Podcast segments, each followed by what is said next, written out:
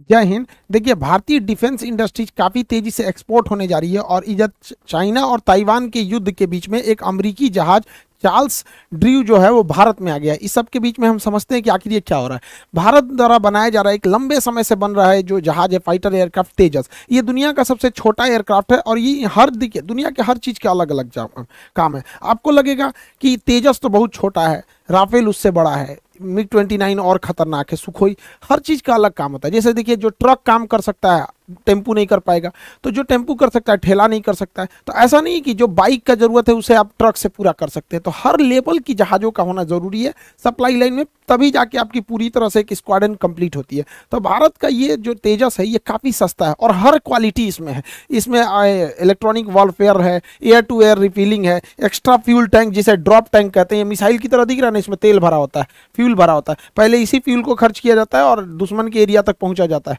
उसके बाद लड़के जा, भागा जाता है तो इसे ड्रॉप कर दिया जाता है। इसलिए इसे ड्रॉप टैंक भी कहते हैं, जैसे इसमें से ड्रॉप कर दिया है। तो ये हर सुविधा होने की वजह से पूरी दुनिया इसका डिमांड कर रही है। सबसे ज़्यादा इसका डिमांड बहुत जल्दी अगले एक से डेढ़ महीना में मलेशिया इसका डिमांड सबसे पहले हम लोग इसे मलेशिया को सप्लाई करेंगे। और मलेशिया के अलावा इसमें पंद्रह से अट्ठारह देश और रुचि दिखाए हैं और इसमें सबसे बड़ा नाम आ रहा है अमेरिका के, क्योंकि इसने छोटे सेगमेंट में अमेरिका के पास कोई जहाज़ नहीं है। एफ़ एक्स सिक्सटीन बहुत बहुत ज़्यादा लड़ाई लड़ चुका है। एफ़ ट्वेंटी टू है एफ़ थर्टी थर्टी फाइव है। तो बीच में अमेरिका के पास बहुत कम चांसेज है यूरोप में तो बहुत चांसेज है कि तेजस को अमेरिका भी ले लेगा। एक बार ले लिया तो अमेरिका तेजस का ऐसे ही डिमांड बढ़ जाएगा। तो बहुत सारे देश इसमें नेगोशिएशन कर रहे हैं, देखिए किसकी आगे बात बढ़ती है। साथ ही अगर ये ताइवान की इशू को देखेंगे तो ताइवान डिमांड कर रहा है भारत से ब्रह्मोस मिसाइल देने के लिए, और इधर फिलीपीन एडवांस पैसा दे रखा है। तो फिलीपीन सप्लाई को बढ़ाने के लिए कर रहा है, साथ में आसियान के जो देश हैं, ये ब्रह्मोस मिसाइल का डिमांड बहुत ज़्यादा कर रहे हैं, क्योंकि यही ब्रह्मोस एक ऐसा वैक्सीन है, जो चाइना का बुखार उतार सकता है।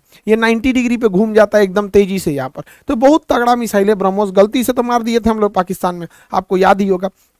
देखिए, ये जो इशू चल रहा है यहाँ पर ताइवान में तो अमेरिका इतना दूर है तो अमेरिका को चारों ओर से घेरना है। अमेरिका का जंगी जहाज़ हमेशा हिंद महासागर में रहते हैं तो जहाज़ों को अक्सर मेंटेनेंस की ज़रूरत होती है। जितनी बड़ी जहाज़ मशीनरी रहेगी, उतना मेंटेनेंस एक छोटे से साइकिल में कम मेंटेनेंस मोटरसाइकिल में उससे ज़्यादा कार में उससे ज़्यादा ट्रक में और ज़्यादा तो ये भारी भरकम जहाज़ों को मेंटेनेंस बहुत ज़्यादा ज़रूरत होती है।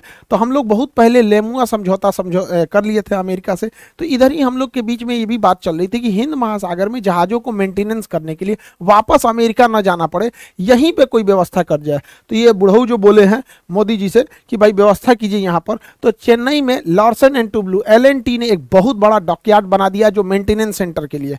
अमेरिका इसकी बहुत गहनता से जाँच किया, क्योंकि अमेरिका की जहाज़ों की साइज़ बहुत बड़े होते हैं। तो अमेरिका ने कहा कि ये जहाज़ मेरे, ये डॉकयार्ड मेरे लिए फिट है। अगर हिंद महासागर में किसी भी जहाज़ को कोई प्रॉब्लम होगा तो वो चेन्नई में जाके अपना मरम्मत करा सकता है। और इसी बीच अमेरिका का जो जहाज़ है, वो चला आया है इंडिया में। इसका नाम है आपका यूएसएनएस किसी भी देश के जहाज़ के लास्ट में नेवल शिप लगा रहेगा। अब उसका कौन सा देश है? बस आगे। जैसे इंडिया का है तो आईएनएस लगा रहेगा।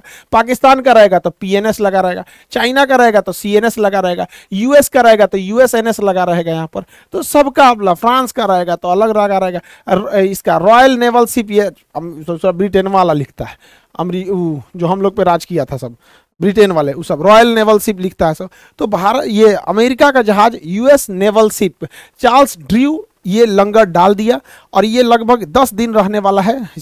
अभी आठ तारीख से लेके मतलब काफ़ी दस बारह दिन तक इसका मेंटेनेंस होगा।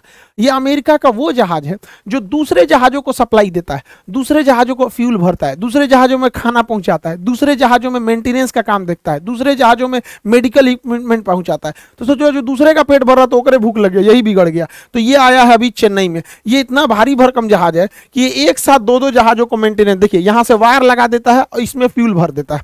उसी तरह इधर से ऐसे वायर लगा के इसमें फ्यूल भर देगा। तो एक साथ दो दो जहाज़ों में फ्यूल भरता है। तो जब यहाँ फ्यूल भरा जाता है तो पैरेलली इस जहाज़ से, इस जहाज़ में एक रस्सी बाँध दिया जाता है और सामानों को दोनों साइड से, दोनों जहाज़ों में भर दिया जाता है। तो आप कहेंगे कि इसमें सामान कहाँ से आता है? तो हेलीकॉप्टर इस पर पहले से ले आके रख देते हैं और ये सब में जाके भर देता है। तो फ्यूल फ्यूल पाइप होता है, साथ में फ्यूल भर देता है और इसी तरह देखिए, ये मोटा वाला जो पाइप आ रहा है, ये मोटा वाला पाइप जो इस तरह से आ रहा है, ये फ्यूल के लिए है।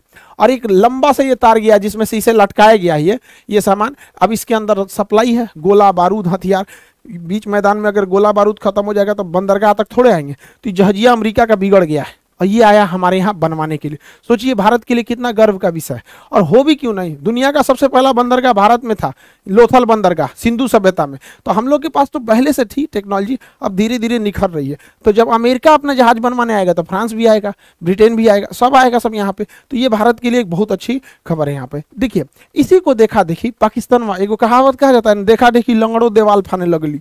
तो वही हो गया पाकिस्तान के साथ। इसने सोचा कि भारत नेवी में इतना कुछ कर रहा हमें भी कुछ करना चाहिए। तो अपना एगो छोट मोट जहाज़ लेके गुजरात के पास पहुँच गया।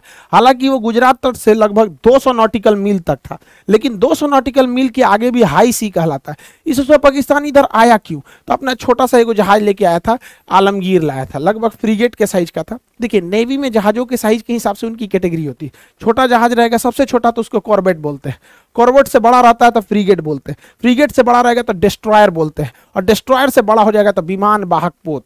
तो अलग अलग साइज़ के तो ये छोट साइज़ का था, ये फ्रीगेट साइज़ का। नाम था इसका पी एन एस आलमगीर। इसको पता नहीं, इसके बाप को डुबाए थे हम लोग पी एन एस गाजी को, इकहत्तर में। लेकिन इसको नहीं पता था। और इसको जब जैसे ये यहाँ आया तो यहाँ महाराष्ट्र के पास एक जहाज़ उड़ रहा था, जिसका नाम था डोरनियर। ये कोस्ट गार्ड का जहाज़ था, ये देख लिया। जैसे देख लिया, डोरनियर जहाज़ तो दौड़ा दिया इसको। और ये पहले ही खबर कर दिया इंडियन नेवी को कि एगो चट्टा घुसा और दौड़ा के गरियाने लगा रे चट्टा भाग यहाँ से। पूरा का पूरा उसके ऊपर ही मडरिया रहने लगा। अब इसके ऊपर इसका कप्तान चुपचाप बोलिए नहीं रहा था। आलमगीर पीएनएस आलमगीर का कप्तान कुछ बोलिए नहीं रहा था, वापस भाग गया यहाँ पे। और उसके ऊपर ही पूरा उसको चोटिया आ रहा था, ऊपर दौड़ा आ रहा था कि भाग भाग भाग चोटा यहाँ पे। अब पीछे से इंडियन नेवी चला यहाँ पे। तो पाकिस्तान को लगता है कि भारत को दबा गया। औकात में भी नहीं रहता है इसको समझ में नहीं आता। तो ये डोर्नियर भारत द्वारा बनाया गया जहाज़ है। काफ़ी बढ़िया जहाज़ है, छोटा जहाज़ है। सर्वलांस के काम में बहुत बेहतरीन आता है। इसके नीचे रडार लगाया गया है, इसलिए क्योंकि हमेशा विजुअलिटी उतनी नहीं रहती है। तो जहाँ तक आदमी की आँख नहीं जा सकता, वहाँ रडार से देख लेता है। साथ ही ये रेस्क्यू मिशन में भी काम देता है। कभी कोई पानी वाली जहाज़ की दुर्घटना हो गई या कोई कहीं पर भी कोई डूब रहा है तो उस स्थिति में हेलीकॉप्टर की तरह रुक नहीं सकता है। लेकिन इसके फाटक से खोल के इसमें से लाइफ जैकेट जो होते हैं, पहन लेने से इंसान डूबता नहीं है, या कोई राहत सामग्री भेजना हो, खाना वाना भेजना हो तो यहाँ से एक ड्रॉप कराया जा सकता है। तो ये भारत द्वारा बनाया गया काफ़ी बेहतरीन जहाज़ है और इसने अभी काम भी दिखा दिया। तो डोर्नियर जहाजों को कोस्ट गार्ड में बहुत बेहतरीन जगह दिया गया। पाकिस्तान जो है, भारत पर दबाव बनाने के लिए चाइना से एक छोटा साइज़ का फ्रीगेट खरीदा। फ्रीगेट तो मीडियम साइज़ का होता है कॉर्बेट फ्रीगेट और डिस्ट्रॉयर तो फ्रीगेट खरीदा। इसका नाम है PNS Taimur Pakistani naval ship Taimur अब पीएनएस तैमूर बनाया है चाइना ने, और चाइना बेच रहा है पाकिस्तान को। इसके लिए भी पाकिस्तान ने कर्जा लेके बनाया हद है सुचा चोट्टा को। अब चाइना ने इस पीएनएस तैमूर को बनाया तो यहाँ से भेजा। इसे भेजना था कराची में, पीएनएस तैमूर को भारत पे दबाव बनाने के लिए। तो उतना ज़्यादा फ्यूल तो होता नहीं कि एक के बार में चला जाएगा। तो यहाँ से फ्यूल पकड़ के सबसे पहले पहुँचा मलेशिया। मलेशिया में इसने फ्यूल भरा। इसके बाद चाइना ने कहा कि एक काम करो, यहाँ से तुम चले जाओ चटगांव, बांग्लादेश के चटगांव। वहाँ फ्यूल भरना, दो दिन तक रुकना, उसके बाद आगे बढ़ना। तब तक बांग्लादेश की प्रधानमंत्री हैं शेख हसीना। अगले साल, अगले ही महीने वो भारत में आने वाली हैं। उनको पता चल गया कि अगर यहाँ पर बंदरगाह पे रुकने देंगे पाकिस्तानी जहाज़ को तो भारत घुसिया जाएगा। तुरंत मना कर देगा भगे यहाँ से चोट्टा कहीं का। वहीं रहो, हमारे यहाँ मत आना। तो वापस कर दिए, इनको नहीं बोला गया। तभी कहा श्रीलंका के पास। तो अभी वो पीएनएस तैमूर जो है, वो श्रीलंका के पास रुक के फ्यूल भरेगा। और श्रीलंका में नहीं रुका तो मलेशिया में नहीं तो बेचारा जाएगा चुपचाप। अभी तो हम लोग श्रीलंका से वापस भेजे थे पीएनएस तैमूर को। तो इससे कुछ नहीं हो सकता, लेकिन चाइना को देखिए कितना भारत के ऊपर मनोवैज्ञानिक दबाव बना रहा है। तो भारत को भी इसके ऊपर मनोवैज्ञानिक दबाव बनाना चाहिए, इसको भी हम लोग को, इसके दुश्मनों को से मिलकर इसको भी टॉर्चर करना चाहिए। और पाकिस्तान को लगता है कि छोटपैका छोटपैका जहाज़ दिखा के हम लोग को डरा देगा तो पाकिस्तान को समझे में नहीं रहा उसका बाप है यहाँ इंडियन नेवी। उन्नीस में औकात पता चल गया था पाकिस्तान वालों का। पीएनएस गाजी जो डूब गई थी, आईएनएस राजपूत, विक्रांत, पाकिस्तान वाले लोग होंगे, अपने दादा उदा से पूछना लोग बाबू कि दादा दादा क्या हुआ था उन्नीस में? तो दादा बताएँगे आप लोग के कि तिरानवे हज़ार फौज पिटा के आए थे, सब भारत वाला फिर छोड़ा था सब यहाँ पे। तो इंडियन नेवी को डराने निकले हैं, सोच रहे तू नहीं यहाँ पे।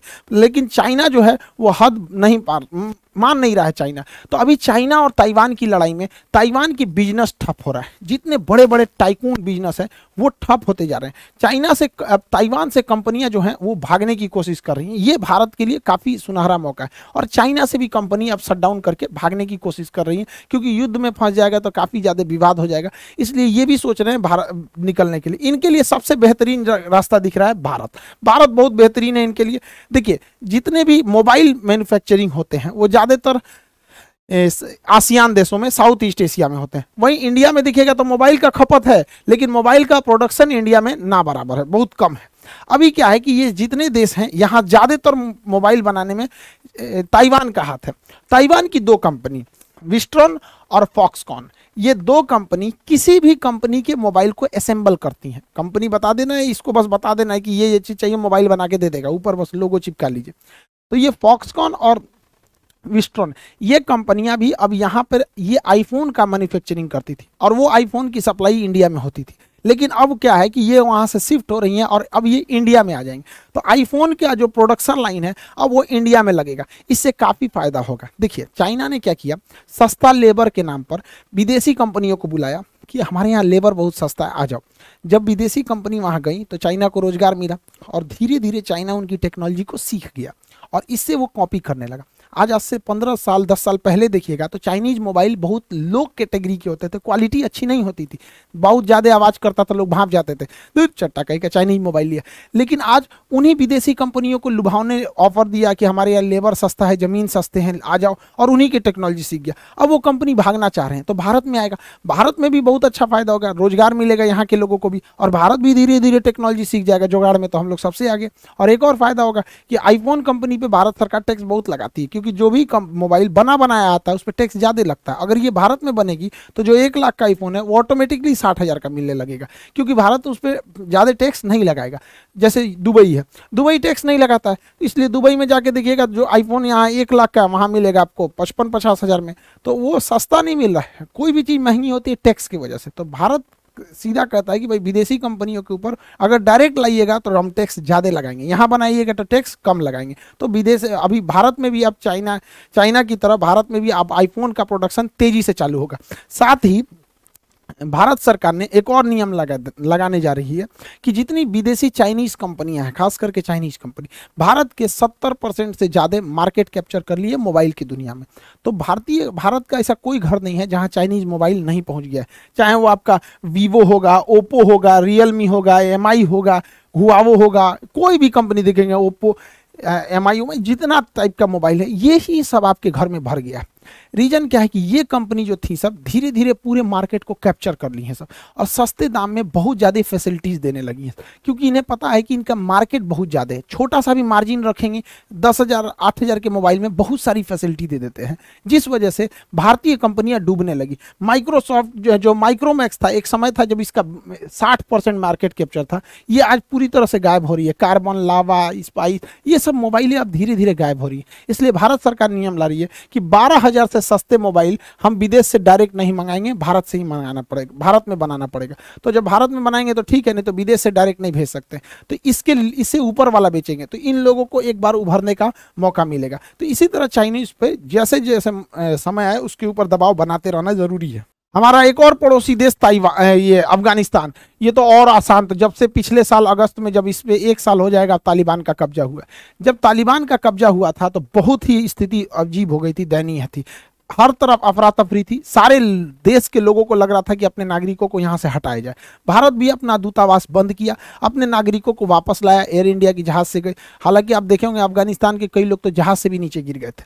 तो ये स्थिति थी। भारत के लिए सबसे बड़ा सरदर्द था कि तालिबान के शासन में भारत में ने जो अफ़गानिस्तान में पैसे निवेश किए हैं, उन पैसों का क्या होगा? क्योंकि भारत ने बहुत ज़्यादा पैसे खर्च किया अफ़गानिस्तान में। सहतूत डैम बनाया, सलमा डैम बनाया, वहाँ सड़कें बनाई, बिजली प्लांट बनाया वहाँ पर। वहाँ का संसद भवन बनाया। वहाँ Indira Gandhi child specialist hospital बनाया, जो काबुल का सबसे बड़ा हॉस्पिटल है। बहुत सारी योजनाओं को दिया भारत ने। इवन कि जब अफगान तालिबान का कब्जा भी हो गया था तो ट्रक से ट्रक भर के हम लोगों ने गेहूँ की सप्लाई की थी। तो हम लोग को यही लग रहा था कि कहीं पाकिस्तान के दबाव में आके तालिबान भारत के खिलाफ मत चला जाए। हालाँकि पाकिस्तान ने पूरी कोशिश किया कि तालिबान भारत के खिलाफ हो जाए एटलीस्ट कश्मीर मुद्दे पर हो जाए, लेकिन तालिबान कुछ भी नहीं भारत के खिलाफ बोला। तो भारत ने देखा कि तालिबान की स्थिति को देखते हुए तो भारत अब अपना दूतावास दोबारा खोल रहा है। ये भारत के लिए बहुत बेहतरीन खबर है कि भारत अब अपनी काबुल की एम्बेसी चालू कर रहा है। और जब तालिबान वाले जब गए भारत के अधिकारियों से मिले, वहाँ आईटीबीपी के जवान तैनात हैं अभी भी तो उनको जब दूतावास दिखाया गया तो वो जो जवान थे वो चौक गए। क्योंकि जिस हालत में एक साल पहले भारतीयों ने दूतावास छोड़ा था, काबुल दूतावास, आज भी वो सेम को सेम वैसे ही पड़ा हुआ है। एकदम कुछ भी चेंज नहीं हुआ है। मतलब जो जहाँ था, जो अखबार जैसे पड़ा हुआ था, जो दरवाज़ा खुला था खुला खुले हैं। मतलब जो चीज़ जैसे था वैसा ही है। इवन ये लोग ने इतना बेहतरीन ढंग से प्रोटेक्शन किया। इस वजह से पाकिस्तान वालों को तो पूरा भड़क गए तालिबान वालों से कह रहे हैं तुमको बुलाए, फ़ायदा क्या हो गया? जब तुम भारत के खिलाफ कुछ कर ही नहीं रहे हो तो भारत भी अब अपना दूतावास चालू कर रहा है। इसका मतलब यह है कि हम अपने पड़ोसियों के साथ धीरे धीरे मधुर संबंध बना रहे हैं। हालाँकि भारत तालिबान से डायरेक्ट बात नहीं कर सकता, क्योंकि भारत का स्पष्ट कहना है कि हमारे लिए कोई आतंकवादी अच्छा या खराब नहीं होता। आतंकवादी मतलब आतंकवादी। तो हमारी जो नीति है, विदेश नीति, पूरी क्रिस्टल क्लियर है कि हम किसी आतंकवादी से बात नहीं करते। लेकिन राष्ट्रीय मुद्दों को ध्यान में रखते हुए हम लोग बस यही कोशिश करेंगे कि तालिबान कैसे भी भारत की एंटी ना हो सके, क्योंकि ये पाकिस्तान के लिए एक प्लस पॉइंट हो जाएगा, क्योंकि आतंकवादी आतंकवादी मिलकर आतंकवादी का स्क्वायर हो जाएगा सब। आई होप आप इंडिया के इर्द गिर्द जो हो रहा है जियो इसको समझे होंगे। मिलेंगे नेक्स्ट क्लास में। जय हिंद।